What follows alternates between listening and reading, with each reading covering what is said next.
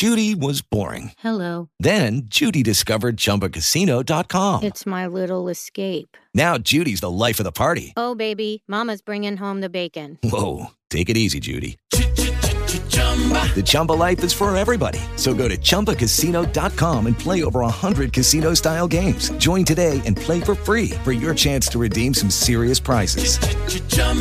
ChumbaCasino.com. No purchase necessary. Void where prohibited by law. 18 plus terms and conditions apply. See website for details. Hello, it is Ryan, and I was on a flight the other day playing one of my favorite social spin slot games on chumbacasino.com. I looked over the person sitting next to me, and you know what they were doing? They were also playing Chumba Casino. Coincidence? I think not. Everybody's loving having fun with it. Chumba Casino is home to hundreds of casino style games that you can play for free anytime, anywhere, even at 30,000 feet. So sign up now at chumbacasino.com to claim your free welcome bonus. That's chumbacasino.com and live the Chumba life. No purchase necessary. VGW. Void prohibited by law. See terms and conditions. 18 plus.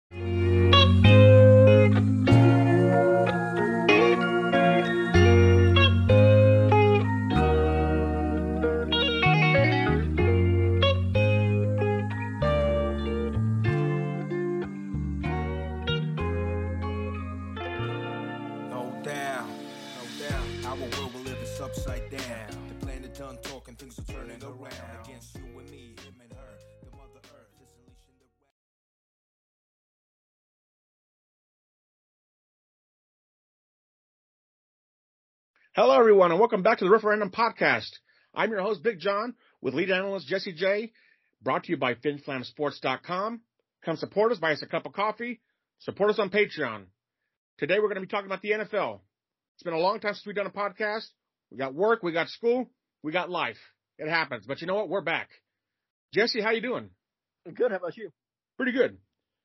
We're going to talk about several things today: quarterbacks, coaches, free agents. First, let's get right into it, Jess.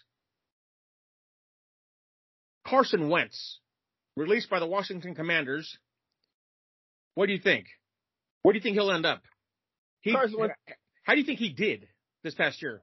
I didn't think Carson Wentz was that good. He also kind of got hurt at the early in the early part of the year. He had, um, I think, he had an elbow injury.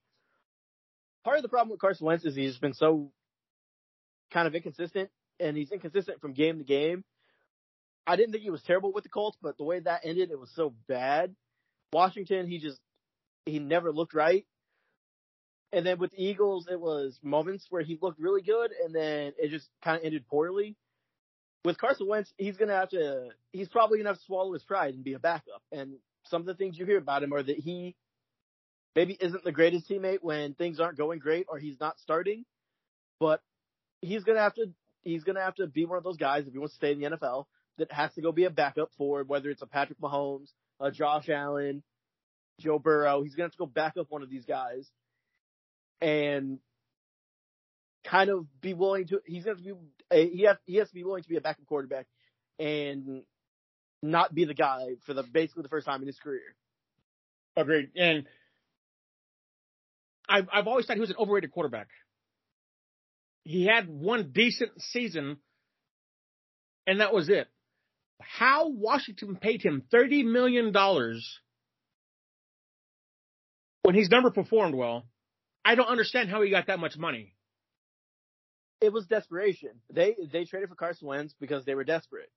This is how this is how ridiculous the Washington ownership is slash GM. What are you doing hiring a quarterback like Carson Wentz when for I the they have past a GM. I think it's Ron Rivera. that's my point. Yeah. When you have a quarterback and Taylor Heinicke who's been your who should have been your quarterback for the past two or three years, who's underneath your nose. I think part of the problem is they didn't. They thought Heinicke kind of had a ceiling. The problem is that Heinicke's ceiling and Heinicke's ceiling is probably better than what Carson Wentz is because Carson Wentz he's so inconsistent that you can't really build a team around him. He, think he's ceiling as a quarterback is higher than, than Carson Wentz. You're right. However, his performances have outdone Carson Wentz. His record is better as a starting quarterback than Carson Wentz's is. You can't argue the facts. It's just ridiculous. The quarterback's been underneath your nose since day one. And you don't start the guy. The bad thing is you don't even give these guys reps in the preseason to compete with the quarterback. That's ridiculous. The thing, the thing about yeah, well, the thing about Washington, and the reason they got themselves in this situation is because they they didn't draft quarterback. They they they're not very appealing because of their ownership.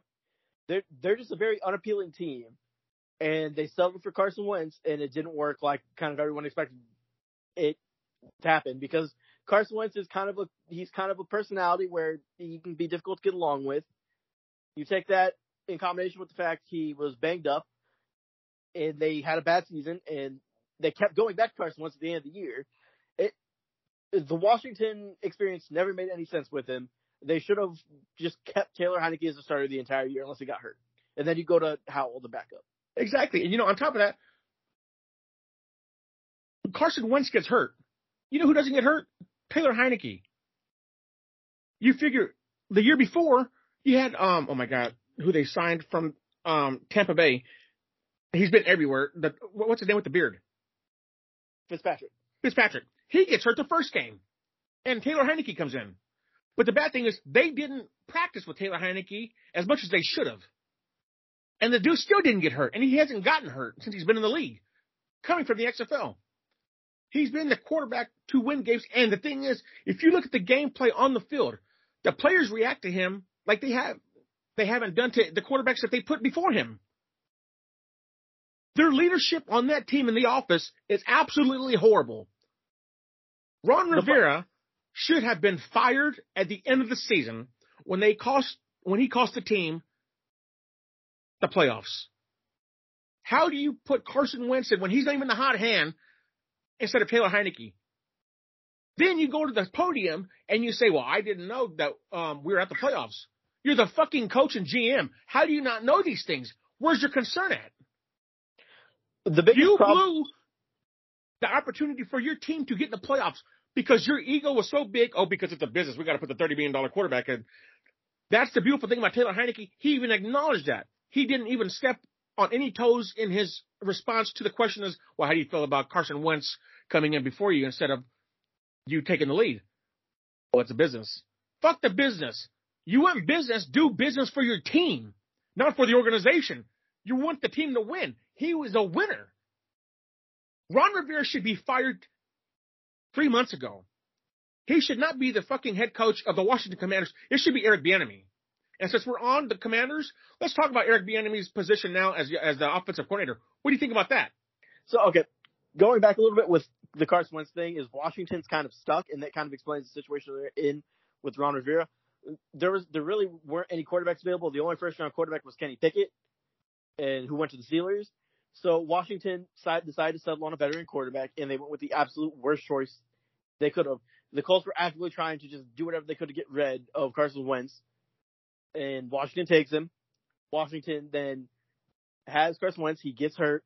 Heinicke plays. Heinicke plays most of the year and hasn't been in position to make playoffs. They kind of pull him when games started to get tight. Heinicke wasn't playing his best, but their offensive coordinator, Scott Turner, he's not any good. That offense just, they never impressed me with anything they did coaching wise. I think the biggest problem with Washington is that they have, they haven't really committed to a quarterback, even if it's just a guy like Taylor Heinicke. He is the best quarterback you have had play for you last year. You had to commit to him and go to him and do things to support him. And the thing is, he can scramble, he can yell at the pocket, he can throw the ball deep. But they don't So- give him the reps that he needed. They don't give him the reps that a quarterback needs just in case a quarterback goes down, which is, I've never understood that. We need So the that- backup for a reason. You play the backup. He should get the same amount of reps as your starting quarterback in preseason. And he wasn't in it.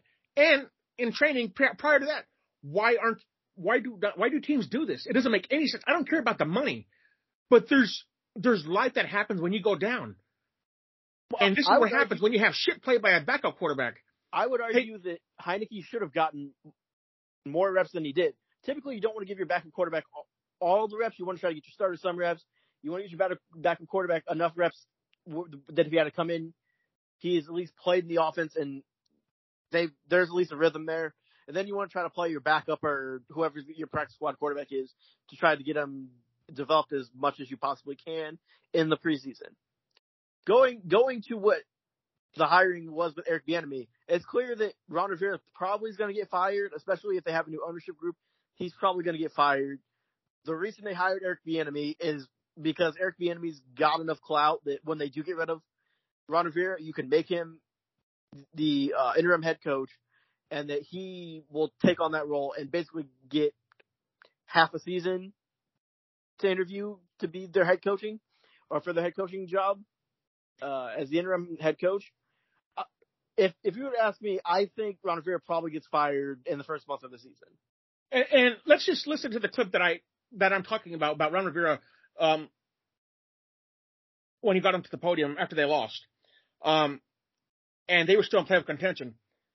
And FYI, I wrote an article called "Ron Rivera should be fired" on Flam Sports. So if you go on there, you can read my whole rant.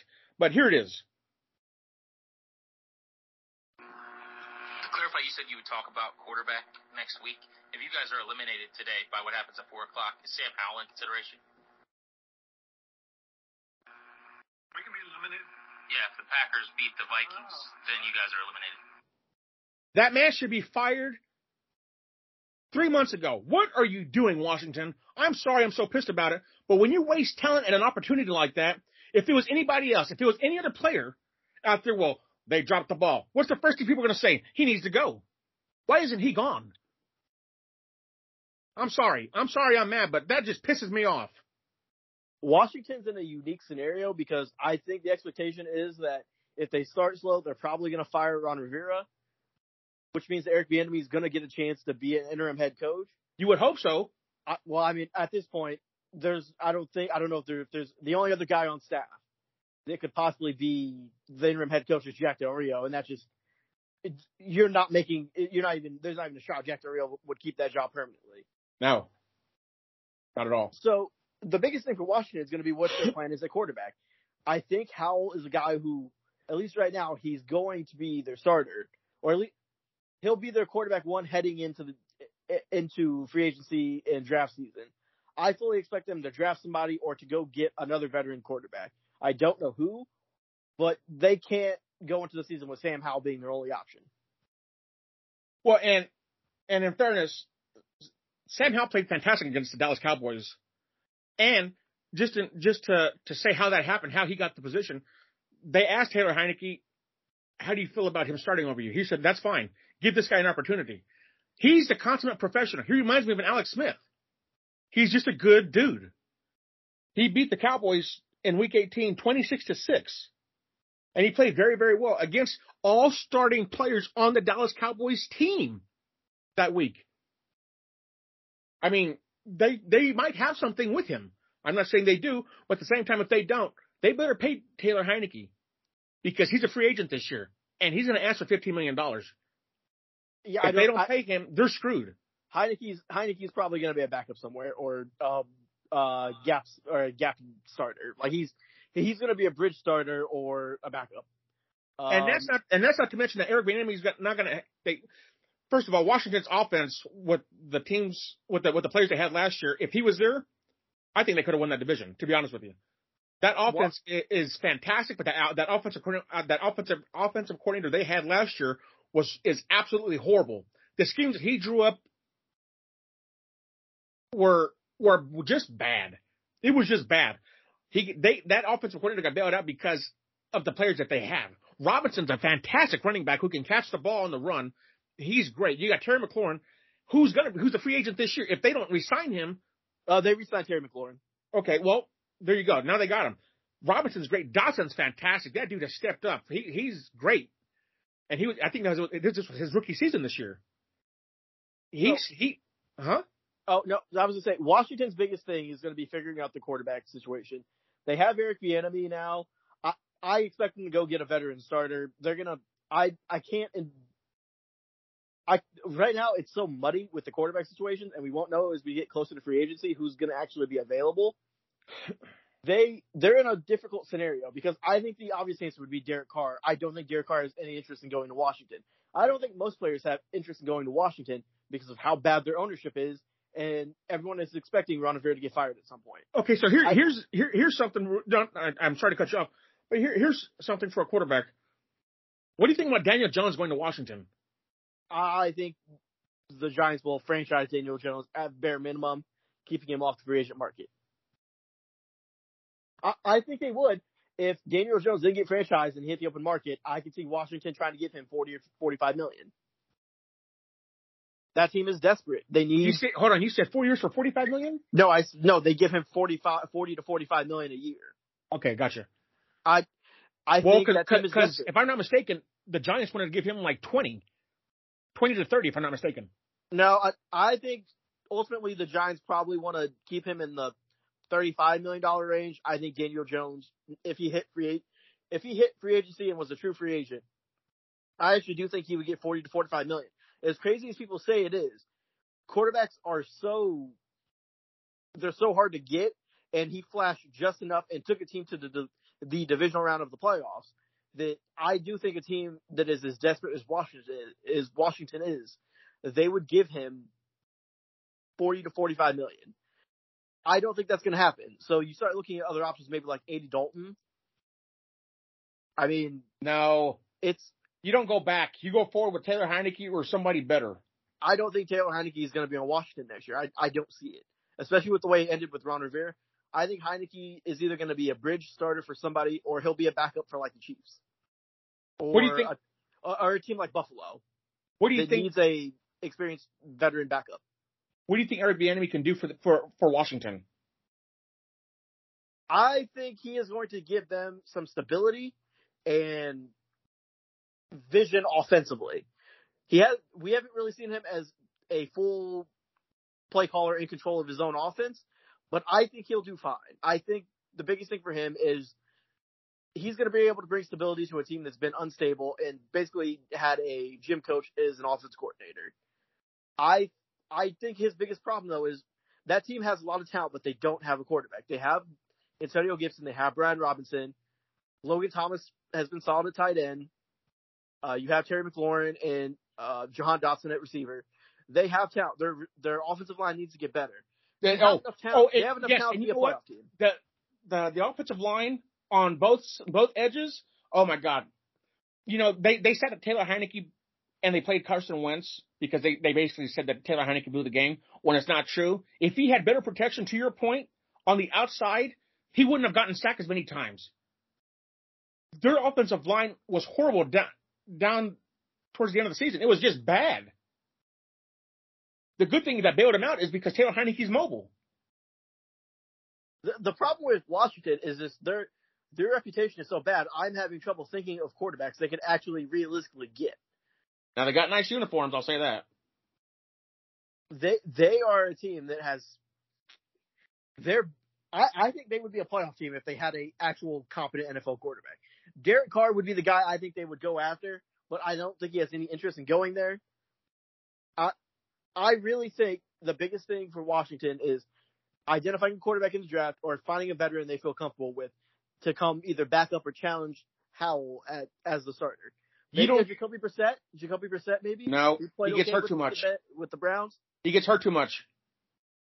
I mean, he he was healthy he, when he was playing this year for in, in place of Deshaun. I thought he put. I thought he played pretty well. If you look at his numbers, he actually played better than Deshaun did.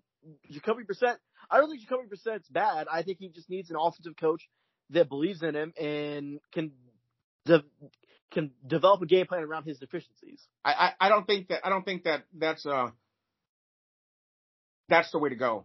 It, it just can't be. Am I- It, it, it We're looking at maybe Jimmy Garoppolo. Jimmy Garoppolo would probably be better, but I think you made a good point about Derek Carr. However, you said that you don't think nobody wants to go there, but they have Eric Bieniemy there. Now, unless Eric Bieniemy is as, as bad as some people say he is, which I don't think is true, but of course nobody truly knows. But it, it should honest- be it, it should be something attractive for a, a player like Derek Carr to come to Washington to play for. If, Play if for we're them. being honest, Washington should have fired Ron Rivera, and Eric Bieniemy should actually be their head coach. Yes. I think part of it is because the expectation is that Ron Rivera is going to get fired at some point next season. He's probably going to get fired, whether it's by whether it's by and the team's poor performance or them getting new ownership and they end up wanting to clean house. I do think Eric Bieniemy will be the first person to get the interim job just because he, he has the pedigree and experience that a you would look for in an interim coach. I think the biggest thing is if, if I think if Eric Bieniemy was the head coach, they might be able to get a quarterback like Derek Carr. But just Ron Rivera is their coach. I think he's holding them back because nobody expects him to be their coach by the end of the season. Right. You're looking, just looking at some of the free agent quarterbacks. You're looking at Mariota, Baker Mayfield, Sam Darnold, Jimmy Garoppolo, Teddy Bridgewater, Jacoby Brissett, Andy Dalton. Uh, there's not a lot of talent there. So it's either it's either get one of those guys or trade up in the draft for a a rookie quarterback and that gives you a quarterback who didn't really play much in his rookie season as your number one and a rookie quarterback as his backup. That's just they're in kind of a they're in a tough situation for a team that has as much talent as they do on offense and defense. They're in a tough situation because they lack the stability of basically every other franchise in the NFL. Right. So their defense, Chase Young, I I don't know. I, I heard that they said they might let him. They might cut him. Um, That's not What going to you think- happen. what do you think happens there? Because if they let him go, and I still think I still think he's a great player. He's just obviously injury prone, injury prone. Um, but I think They're not going to get rid of. Chase, they're not going to get rid of Chase Young. Chase Young is too good to let go. He. The thing is, they have to make a decision. Do you keep going with Chase Young or do you trade him? They're not going to cut him. If anything, they would trade him. I I think you got to let it ride and you trade him next year if this year doesn't work out. He'll be going to year four. What I would do is I would accept his fifth year option. I think he'll have a good bounce back year as he's finally healthy. I think he'll have a good year. I do think you have to think about if this season goes south for the for for the Commanders. I think you have to think about trading him maybe in season or after after 2023. Well, see, they're losing key parts on their defense, but they also um so that they they cut safety Bobby McCain. They got rid of or they just franchise tagged um Darren Payne. Um. Durante, thank you very much. And if they get rid of Chase Young, what are they going to do to their defense? No matter how good their offense is, if you can't play defense, you're not going to you're not going to keep your team in the game or just shut the other team out. I'm in, I'm interested to see what they do because I would expect because Ron Rivera might get fired, he's probably going to keep all of his guys and try to go all in. I kind of think they should trade Ron Payne, especially if they want to try to trade up and get a quarterback. It would be another first round. I think you get a first round pick for Daron Payne. But what does that do to their defense? I think it makes it a little bit weaker, but I think you get if you can get a quarterback, I think that's the saving grace. Let's say they trade up and they get Anthony Richardson, Will Levis, C.J. Stroud, Bryce Young. If you get one of those guys and they show any type of ability at quarterback, that buys you probably a year or two if you're Ron Rivera. Especially if he plays well. If you if you in this hypothetical, if they trade up and they get C.J. Stroud because they trade they trade Ron Payne, they have two first round picks. They trade up and they draft C.J. Stroud. If he shows anything and Eric Bieniemy can get him to play just competent football as a rookie, it's gonna buy them time. Well, I mean, okay, so they have the the the number the number sixteen draft pick, the Washington Commanders do in this year's draft in the first round, and they're projecting that Joey Porter from Penn State, who's a cornerback, they're going to get, and then they also have some of the people that they're saying that they're going to uh, focus on. Um, Devon Witherspoon from Illinois. I'm not a college football guy. Do you know anything about those guys or how well they perform? So I think some of those are good options. What I'm looking at is the draft trade chart. Let's say you trade Ron Payne, you could probably get pick 20 or 20 or lower for him in the first round. So let's say you trade him to a team like, let's say, a team going all in like a Minnesota or a team like the like the Chargers. You could probably get up to around pick four to six, which means you'd be in, you would be in range of a quarterback. If I were them, I would trade Ron Payne. It makes your defense a little bit worse, yes. I would trade up for a quarterback. I think Washington doing anything other than drafting a quarterback in this draft, it it basically doesn't matter. Okay, well, see, only two people um, from hogshaven.com uh, dot com have projected that they're going to get a quarterback, and they are saying Will Levy, Will Levy from Levis. quarter, Levis from quarterback from Kentucky, and Anthony Richardson, quarterback from Florida. I think both of those guys both go in the top ten. You're gonna have to. You're probably top eight. You're gonna probably have to trade up for both of them. It's you're. This isn't gonna be the year to sit back at 16 and get a quarterback unless you're taking somebody who's a second round type guy in first. Okay, so this is what Ron Rivera has said that these guys are saying um, regarding if they're going to draft the quarterback. Ron Rivera said, I know this. We will go into OTAs, minicamp, and training camp with Sam Howell more than likely quarterback one. Bullshit. And we'll see what happens. As much as I didn't expect Howell to, la- uh, to last until the fifth round last April, it wouldn't be a shock if the commanders took a chance on Richardson if he was still available here. Given his size, athletic traits, and immense dual threat upside, Richardson most often draws comparisons to Cam Newton, who won NFL um, Offensive Rookie of the Year in Rivera's first season as a head coach. And let me see the analysis for Will. Will you said Will Levis? Will Levis. Washington must find an answer at the quarterback position, and they jump ahead of the quarterback needy Raiders to do so.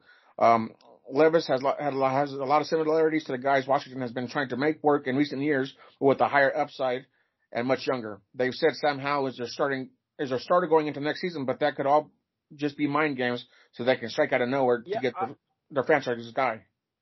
I think with Eric Bieniemy, I think Eric Bieniemy, if he's not picking the quarterback, I don't know why they hired him then. But to me, just thinking of the quarterback, thinking of the quarterbacks, I think that Eric Bieniemy would want. I think Anthony Richardson kind of jumps out at him. I, I kind of think C.J. Stroud too. Just he's so incons- he's been kind of inconsistent. You're not really sure what his ceiling is because some games it looks like he could be easily the best quarterback in the draft. Other games he you, he kind of looks like Derek Carr uh, in terms of what his ceiling could be.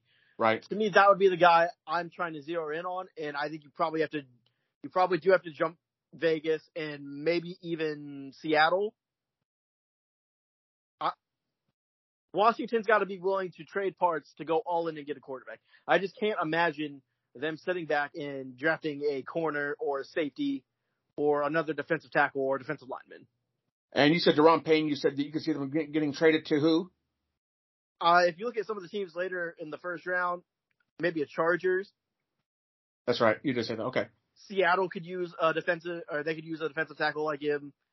Minnesota's a team that's trying to go all in while be, while Kirk Cousins is under contract, and they it looks like they probably don't want to pay him again. Jacksonville's a team that is young and might want a piece like that to go on their defensive line. Jacksonville I, I think if you're Washington, you've just got to get creative. You got to Right. you you have to get another first round pick, and their their two best their best chance at getting a first round pick is trading somebody on the defensive line, whether it's Daron Payne, Jonathan Allen, Montez Sweat, or Chase Young. They have to trade one of those guys if they want another first round pick.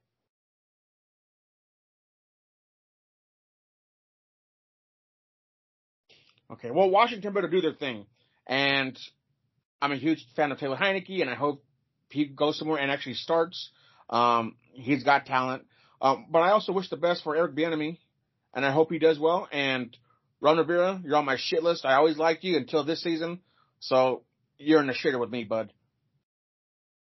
So next, we got rid of Washington. Uh, we nailed down Washington. Let's go to uh, Justin Fields. Yeah, Do Justin they trade him? Hold on. Do they trade him?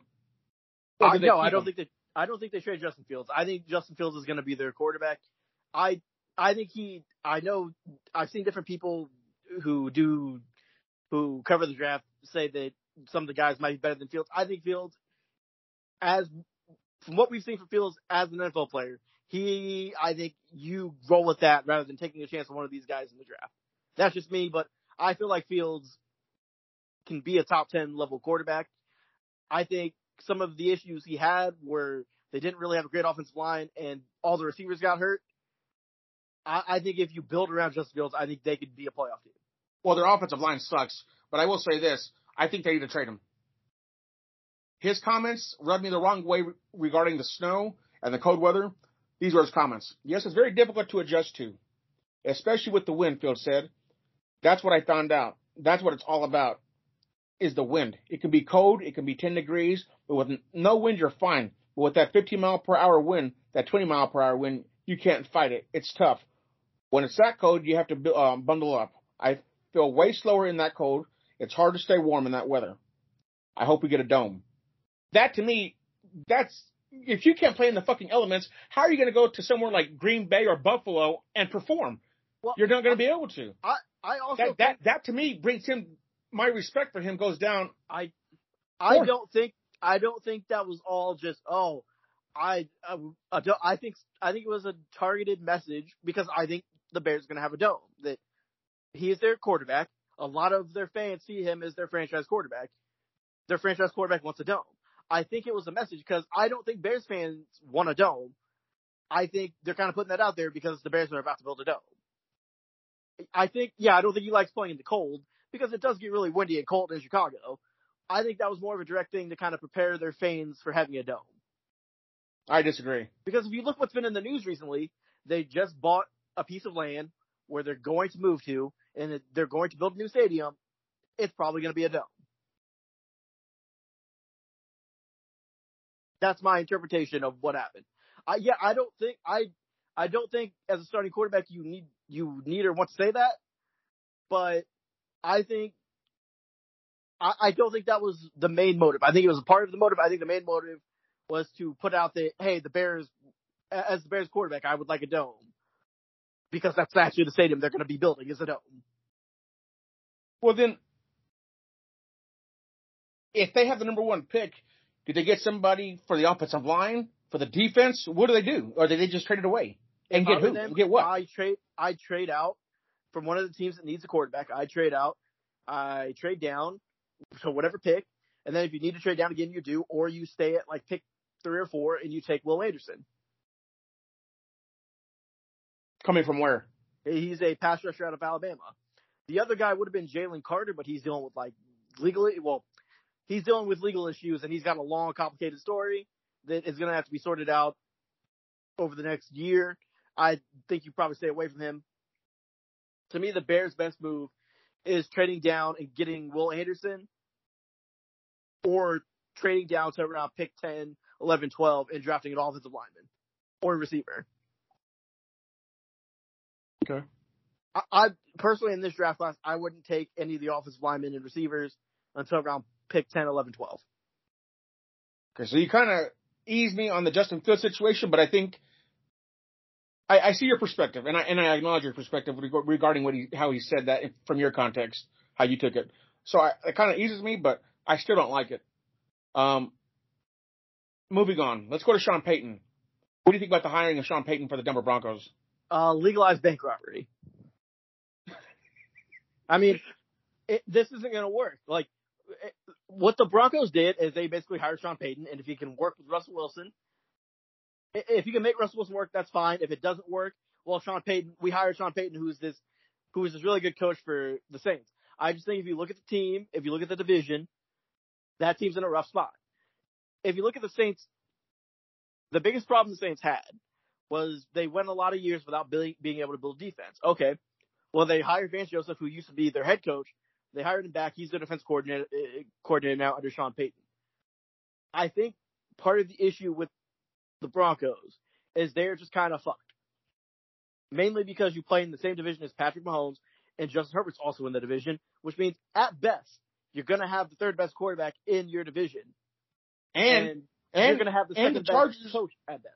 and the Chargers just got a new offensive offensive coordinator, who was the offensive coordinator behind. Uh, for, I mean, for the Cowboys, who Yeah, was I mean- behind the Chiefs in their offense for the past, I think, three, um, three to five years, if I'm not mistaken. Yeah, With Dak Prescott. Moore, I, I like Kel, I like Kellen Moore. I think he's a pretty good offense coordinator. I I don't think he'll be able to fix all the problems with the Chargers. But w- when it comes to the Broncos, I just think they're in a rough spot. They're gonna they're probably gonna have to move off Russell Wilson. I just I don't buy any of the hype he's gonna be able to fix Russell Wilson.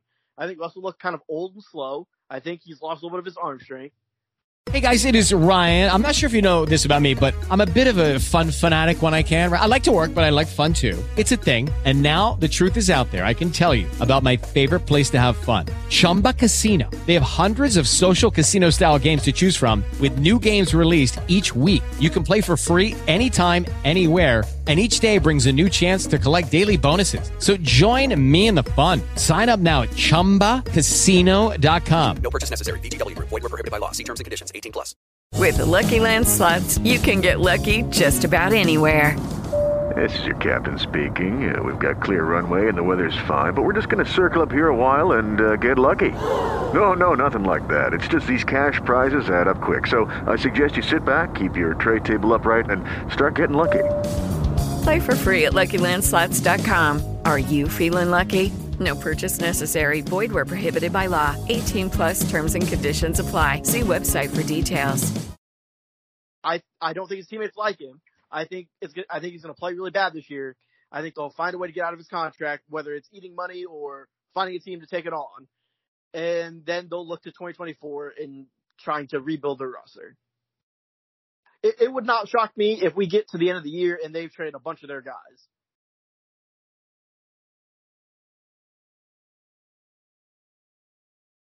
I, I Yeah. just don't. I don't see it as a easy fix. You you have a guy like Jerry Jeudy who you have to start making the decision on. You have to either you have to make a decision on his fifth year option this season. I mean, I think I would accept it and add the fifth year option, but he's not been great. Cameron Sutton's the guy they paid at receiver.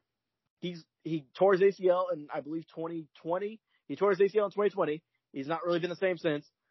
Tim Patrick, the third receiver, they paid him. He got hurt, didn't play last year. That defense is kind of older. If you look at It, it's it's still a good defense. if you look at their pieces outside of if you look at their pieces outside of Patrick Surtain, they're all kind of older guys. Like I just the Broncos are in a spot where they need to rebuild. They they kind of their window was last year and it went terribly wrong. That how many wasn't years- a roster that had a big window. How many years does he have left on his contract? Oh, Russ, I don't think they can actually get out of his contract until like 2025 or 2026. That's what I If thought. they if they were to cut him next year, I think it's like 50 or 60 million in dead cap. Okay, so do, I know we're talking about Sean Payton, um, but let's just talk about Russell Wilson and Pete Carroll real quick. Um, people were, were, you know, people are, have always asked, you know, is it Pete Carroll? Do they just mesh well, or is it Pete Carroll a genius, or is Russell Wilson that phenomenal? And I always thought Russell Wilson was that great, and I've always been a huge fan of Pete Carroll. Um, Well, you were wrong.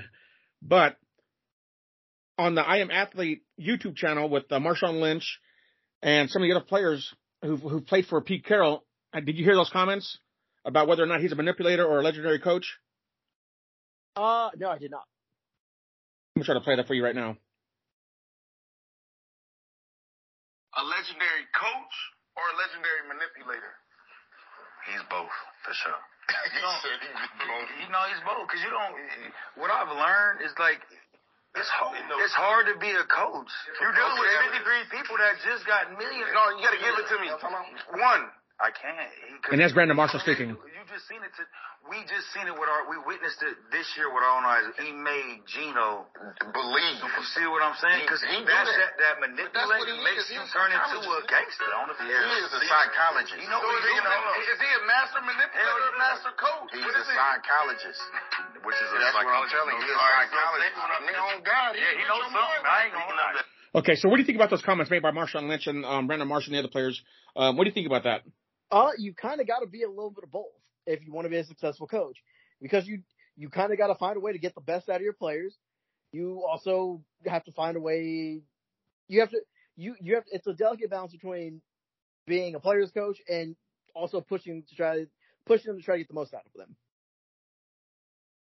Yeah, I, that, I think that just shows that Pete Carroll is just uh, a, a phenomenal coach who just doesn't get talked about enough, and who's been shit on a lot because they've always said that he's getting bailed out by Russell Wilson when maybe, and I hate to say it, I've always been a huge fan. He's always been in my top five until this past season of how great of a, a, a football pa- uh, playing quarterback he's been.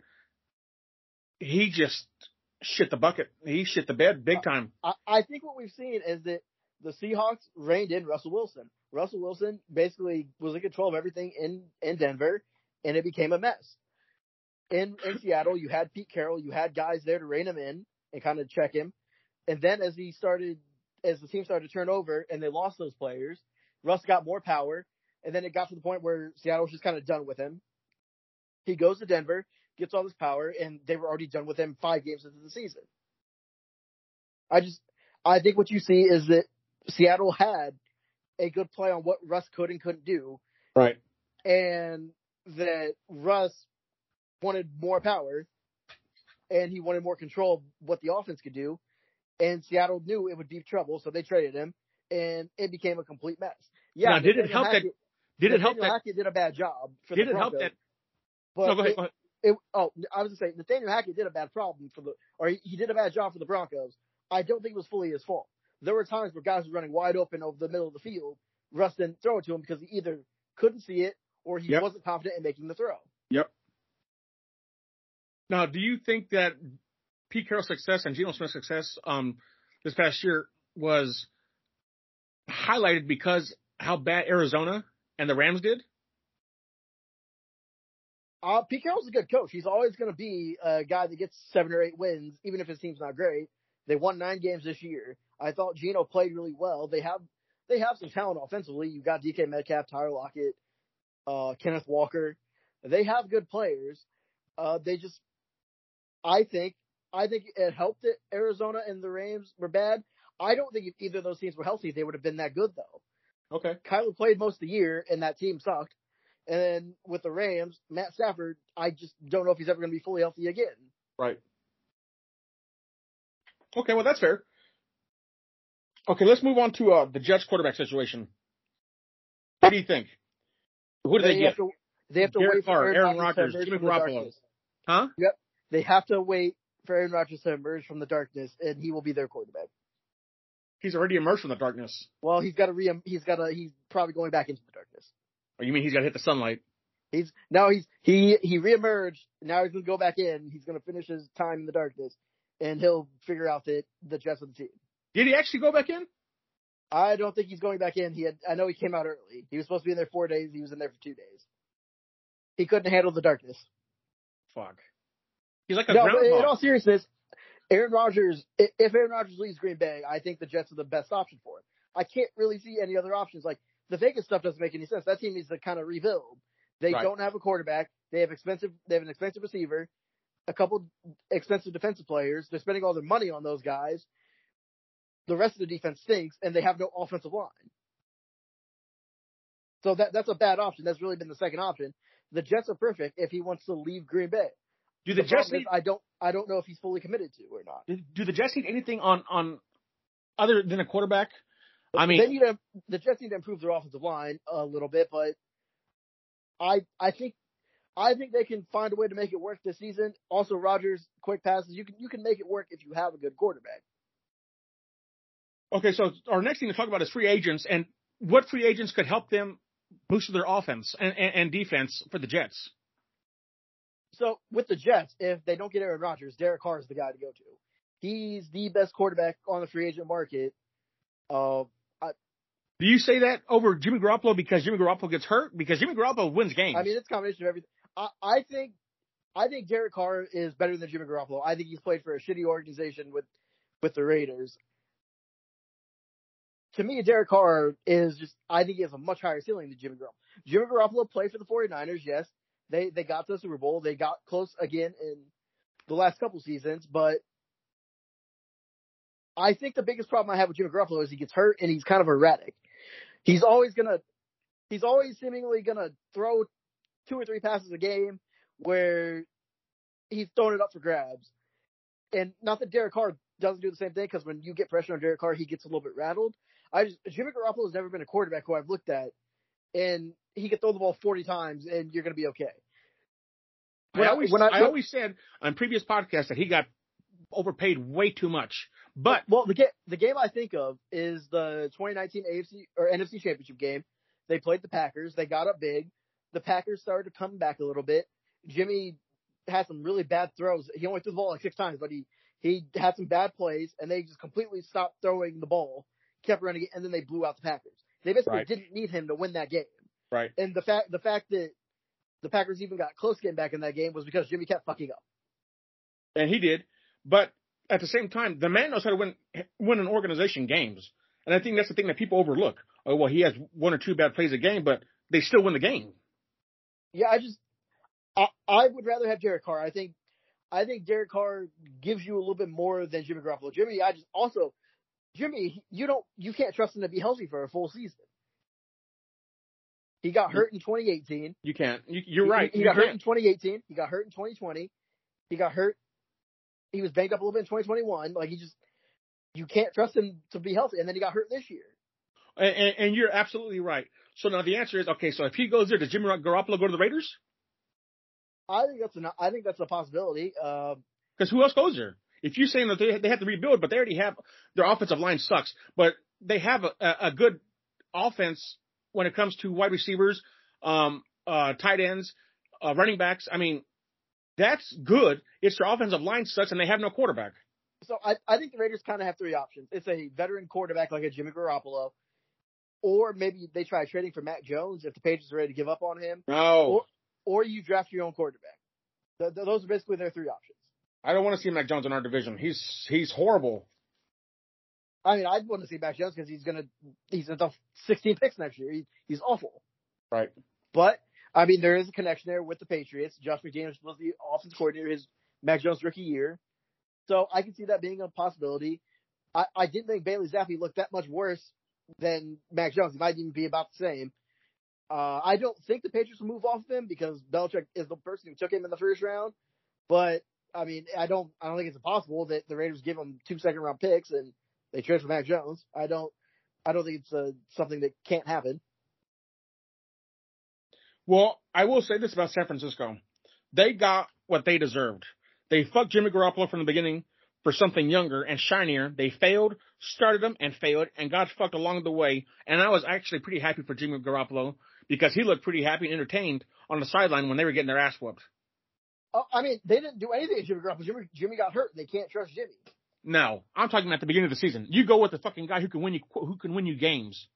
They spent so much on Trey Lance, they had to go with Trey Lance though. Like It doesn't they matter. what three first round picks on him? They had to. It doesn't matter. He got hurt. You stick with Jimmy Garoppolo. That I mean that's oh my god, it, it just pisses me off.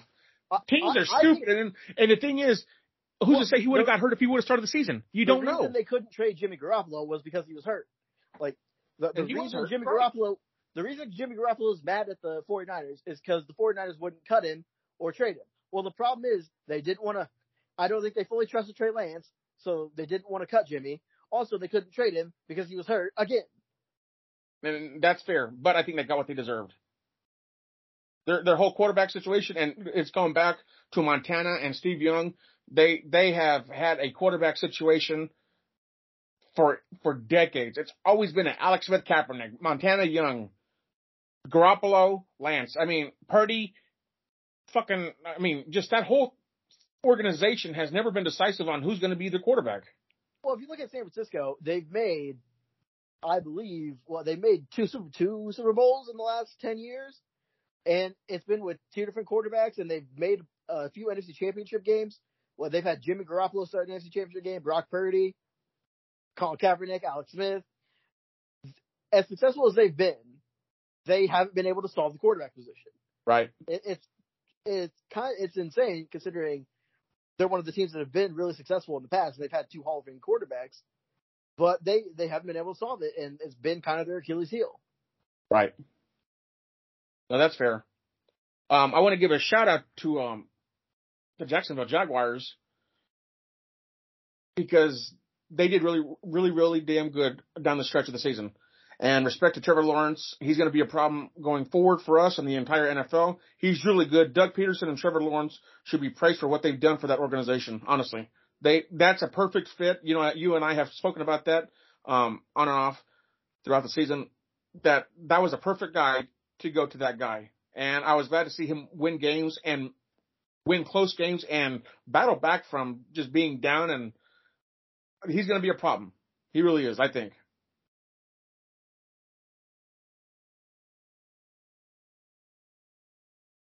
Thoughts? No, I think Jacksonville's in a good spot. I really do. They their biggest thing is going to be adding talent around Trevor Lawrence where he's on his rookie deal. Uh, I'm not that roster is solid, but they that that thing needs a lot of work if they want to be a championship contending team. Right. Okay. Um, who else we got? So we got Ezekiel Elliott, Jalen Ramsey, Bobby Wagner as free agents. Uh, Um, Ezekiel Elliott's not a free agent, but everyone is expecting him to be cut. Although it's Jerry Jones, so you never know. Right. Well, eventually, I say he's going to get cut. Um, Where, where do you think any of these guys go? If So- Ezekiel Elliott's cut, where do you think he's going to go? The XFL. You think so? Yeah, I don't think I think he's done. He he can't he can't run anymore. He has no burst. He he's basically a blocking back that is he's a blocking back that can occasionally have some carries on short yardage runs. But he's going to be making too much money. You could just draft a dude in the sixth or seventh round who could do what. Well, I heard he's going to start. I, I heard he was trying to start a new career as a center. That's what I seen. Oh, that was that was the worst play I've ever seen. That, that took the Pat McAfee play where he's where they snapped the ball and took it to a different level.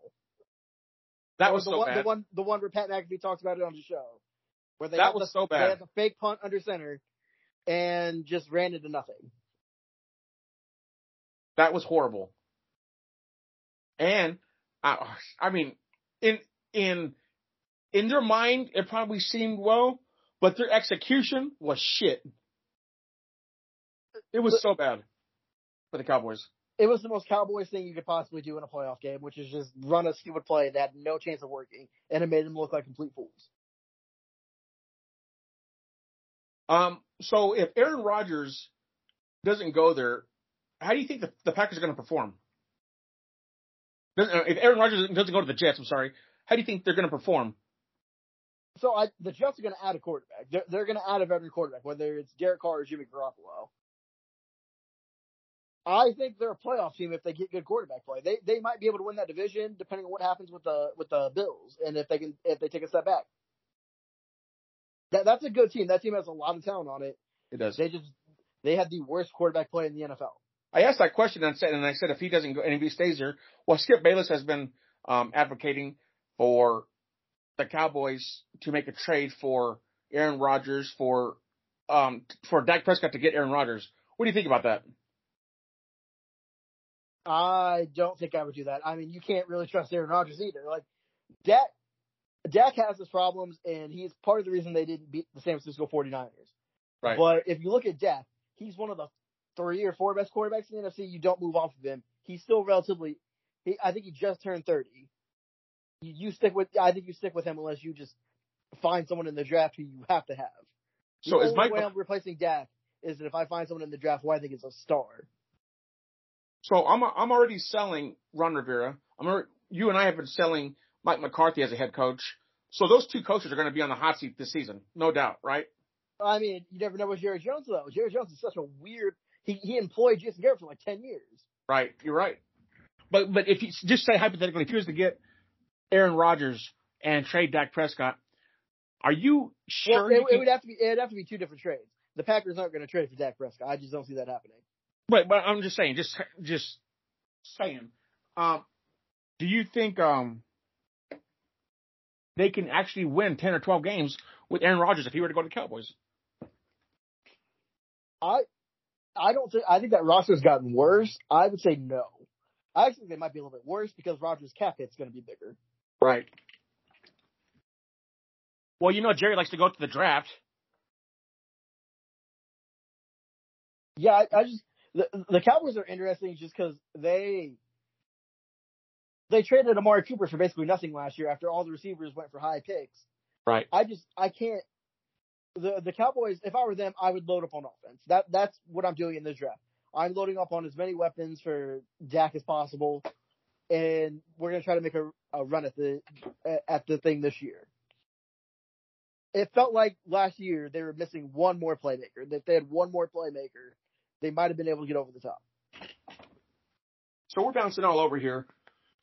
What do you think um, Justin Herbert can do? Will his offense be better to win closer games? Because he was turning So- into Philip Rivers down the stretch throughout the season. So part Or of the end of the issue season, with- I'm sorry. part of the issue with Herbert is that I don't really know what that roster is going to look like because they spent all that money, and then then now they're going to have to pay Justin Herbert. They were really they were trying to go all in for last year, and it just it didn't work. Uh, they And made the would you- playoffs and then blew the lead Why would you start your starters in the last game when you don't need to? because And their coach isn't it. Their their coach isn't good at this. These That was so stupid. These teams keep hiring these coaches because they interview well, as opposed to people that actually do things and are successful. Exactly. That made no sense. I couldn't believe that. And I just, I look at a team like the Chargers, like, I, I know their GM said they weren't thinking of cutting Keenan Allen, but that is a realistic possibility because they're kind of tight on cap space. They're paying, they have to pay Justin Herbert. You're paying Keenan Allen. You're paying Mike Williams. You're paying Joey Bosa. You're paying Khalil Mack. You're paying Derwin James. You're paying J.C. Jackson. You're paying your center. Yeah. That cap space adds up real quick, Yep. and you're gonna need to find a way to relieve it. So the the natural thing is to maybe trade or cut a guy like Keenan Allen and draft a receiver this year and the draft to replace him. Maybe two, maybe where do does he, two where, because the where does Keenan Allen go? Where would Keenan Allen go? Yeah. Uh, Chiefs. I would uh, Chiefs, Bills, a contending team, a team that has a good quarterback. That, Burrow? that is a contender. No, I don't. I don't think the Bengals trade any of the receivers. I think they stick with them. For better or worse, I think they're going to stick with those guys, and they're going to try to play. eh, They're going to try to play it as long as they can until they have to start paying guys Right. and and actually making decisions. My guess with uh hypothetically with the Bengals, they're probably going to try to get two more years out of Tee Higgins before they have to trade him, or either sign him to a huge extension. extension. Let's see who's next. Um, okay, so the last thing we got on here is, unless you want to talk about something else. Anybody else want to speak about?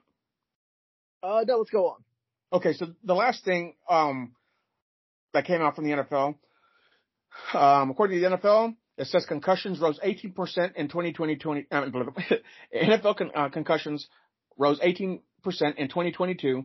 According to data released by the league, there were 149 concussions suffered over 271 games this season, most of them on NFL kickoffs. If they, he, Half of in the- Tua. I'm sorry, uh, and Tua, and Tua, that Half that's a huge problem, Tua. huh? I said half of those were Tua. Yeah. Uh, uh, if here we spoke about in the in the XFL podcast, go check that out, guys. Um, if they were to incorporate that kickoff in the NFL, it would save players, and they wouldn't have. It would help them where they're not trying to to scatter for talent because that's what every team is looking for is talent and performers. So when it comes when it comes to the concussions, I think some of it is because Tua got concussed and he got concussed on on Thursday Night Football on Amazon, and he kind of started. Uh, I think they call it planking. Uh, I think that was one of the reasons the concussion rose. Not that not that that injury caused more concussions. I think there was more scrutiny, and they, I think they even added an extra doctor to to spot possible concussions, and they got way more conservative and aggressive with how they if some if they thought somebody was concussed or not. So I Right. think that's why it rose about twenty percent is because guys who typically they wouldn't pull out of games, they would they started kind of watching like a hawk, and they started pulling guys who they thought stumbled or just didn't look right out of games, and in some cases they actually did have concussions. Right. And I I think it all kind of goes back to the to the Tua part where it happened in a big spot, and it happened what two concussions in like three days, or Yes. whether whether the Dolphins say it was concussion or not, it looked like he got concussed two times in three or four days. Absolutely. And the NFL had to take it seriously, and they did. And they, anytime anyone looked like they hit their head, they pulled them out of the game. And in some cases, they actually did have concussions.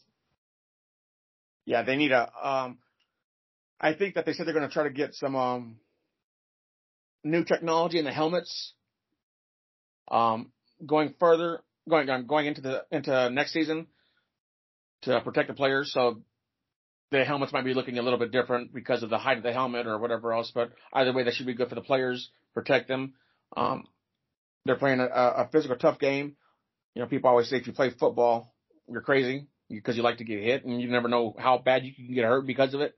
So um, it's necessary. These these protocols have got to be looked at and analyzed and reanalyzed and and protect these players. Uh, you know, every step of the way. And then when going back to the kickoff thing, it, it's kind of clear that the NFL is going to do one or two things. They'll either adopt, adopt rules like the XFL where you can't really move until the guy, the returner catches the ball, or they're just going to place the ball to 25 and get completely get rid of it. I can see that. Part, part of the issue is that for the most part, if you have a good kicker or a kicker with a strong leg, you can get a touchback almost every time.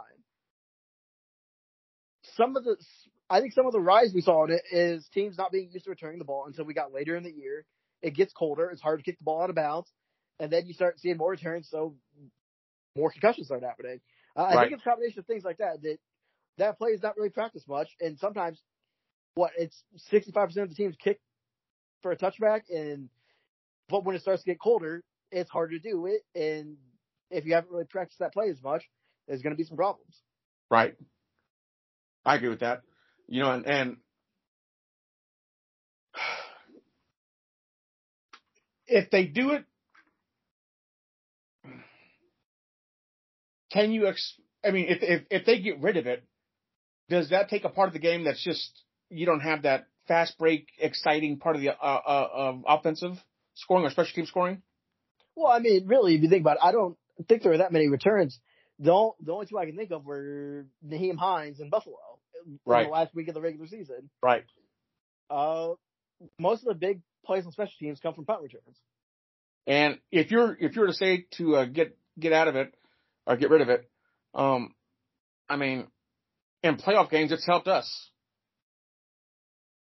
With Mecole Hardman, you got Skyy Moore, uh, Toney. I mean, the Chiefs won two games with the punt. They, Yeah. they can't really get rid of the punt return just because it's a it's a major part of the ball changing hands and possession changing. but they're still aligned. They're still lined up the same. Yeah, I mean, punting's a little bit different though. It just, it's not. In theory, you have guys blocking, and it, it's. I don't know if there's a way to get rid of punts unless you're just gonna have somebody just chuck the ball down deep. Um, they kind of have to have the punt in or a way to get the other the get the ball to the other team. Right. Uh, kickoffs are just gonna they're gonna be what they're gonna be. The- For the most part, they're gonna be touchbacks, and then we get later in the year, and the weather gets colder, and there gets there gets to be more returns. Maybe taking a route like the XFL would maybe reduce some of the concussions because you're not getting full speed collisions, but that that to me is kind of the thing. Is for the most part there are mostly touchbacks, and then we get later in the year, ball gets cold, you're not gonna be able to kick the ball that far. Right. Well, and that's what I like about the XFL too is those punters have to actually punt and punt accurately. Because if it goes out of bounds, it's at the 45.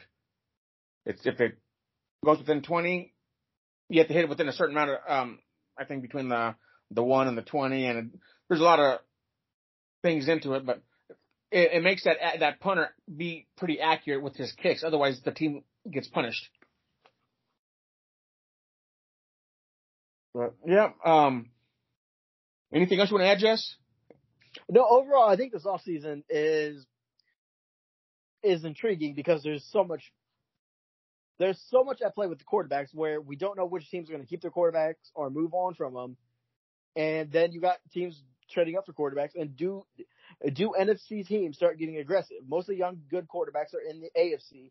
Do some of these NFC teams start moving up and trying to get their quarterback? Whether it's the Panthers, whether it's the Washington Commanders, whether it's maybe in Arizona, maybe they decide let's take a quarterback, and because we don't really trust Kyler Murray coming back. Mm-hmm.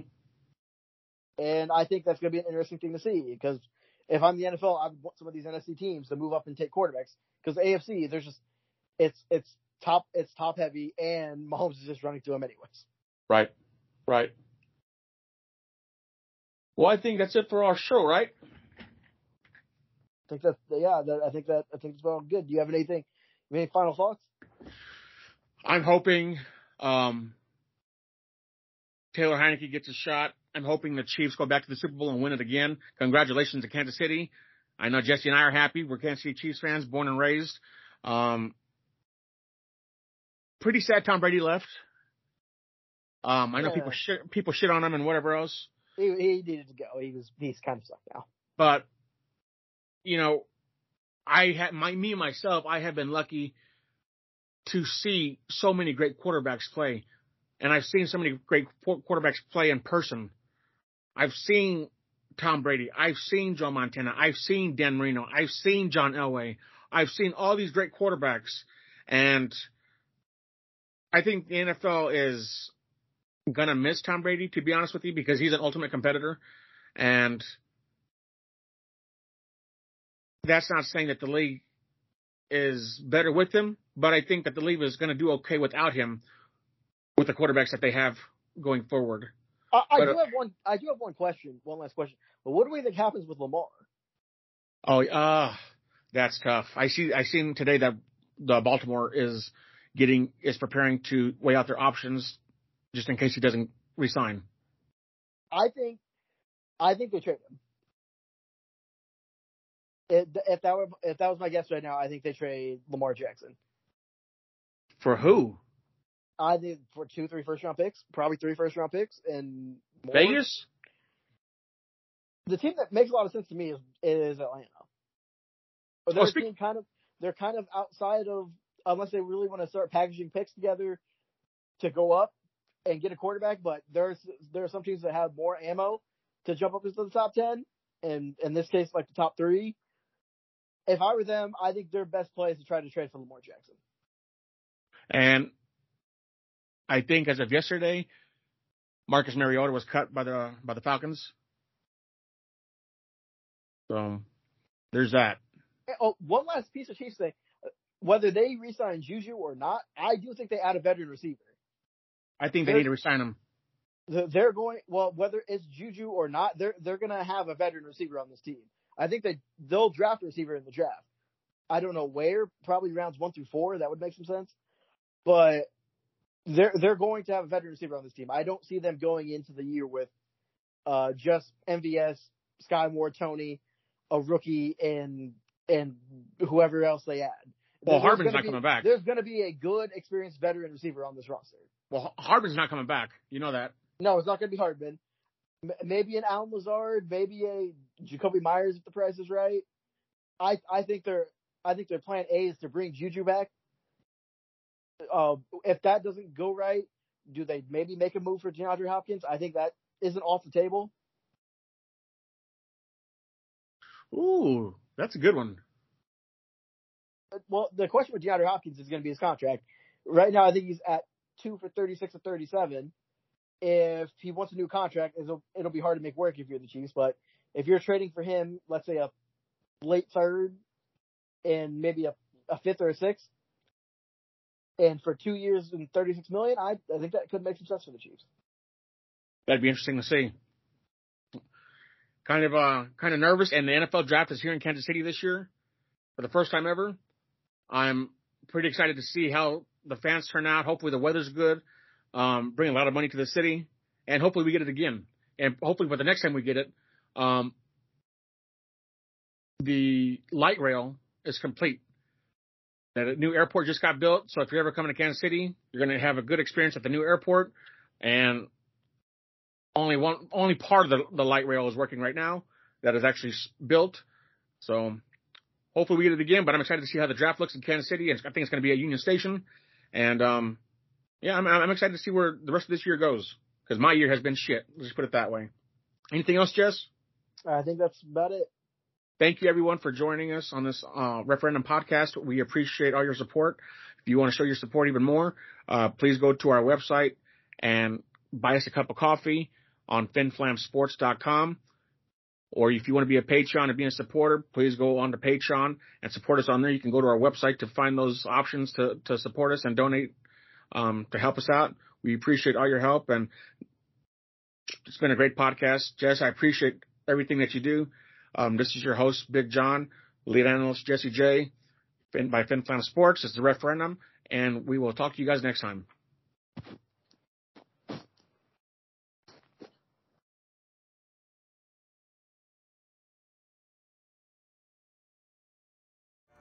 You don't stop. What's happening in the world today? You don't. You don't. You don't. We need to make a change one day. happening.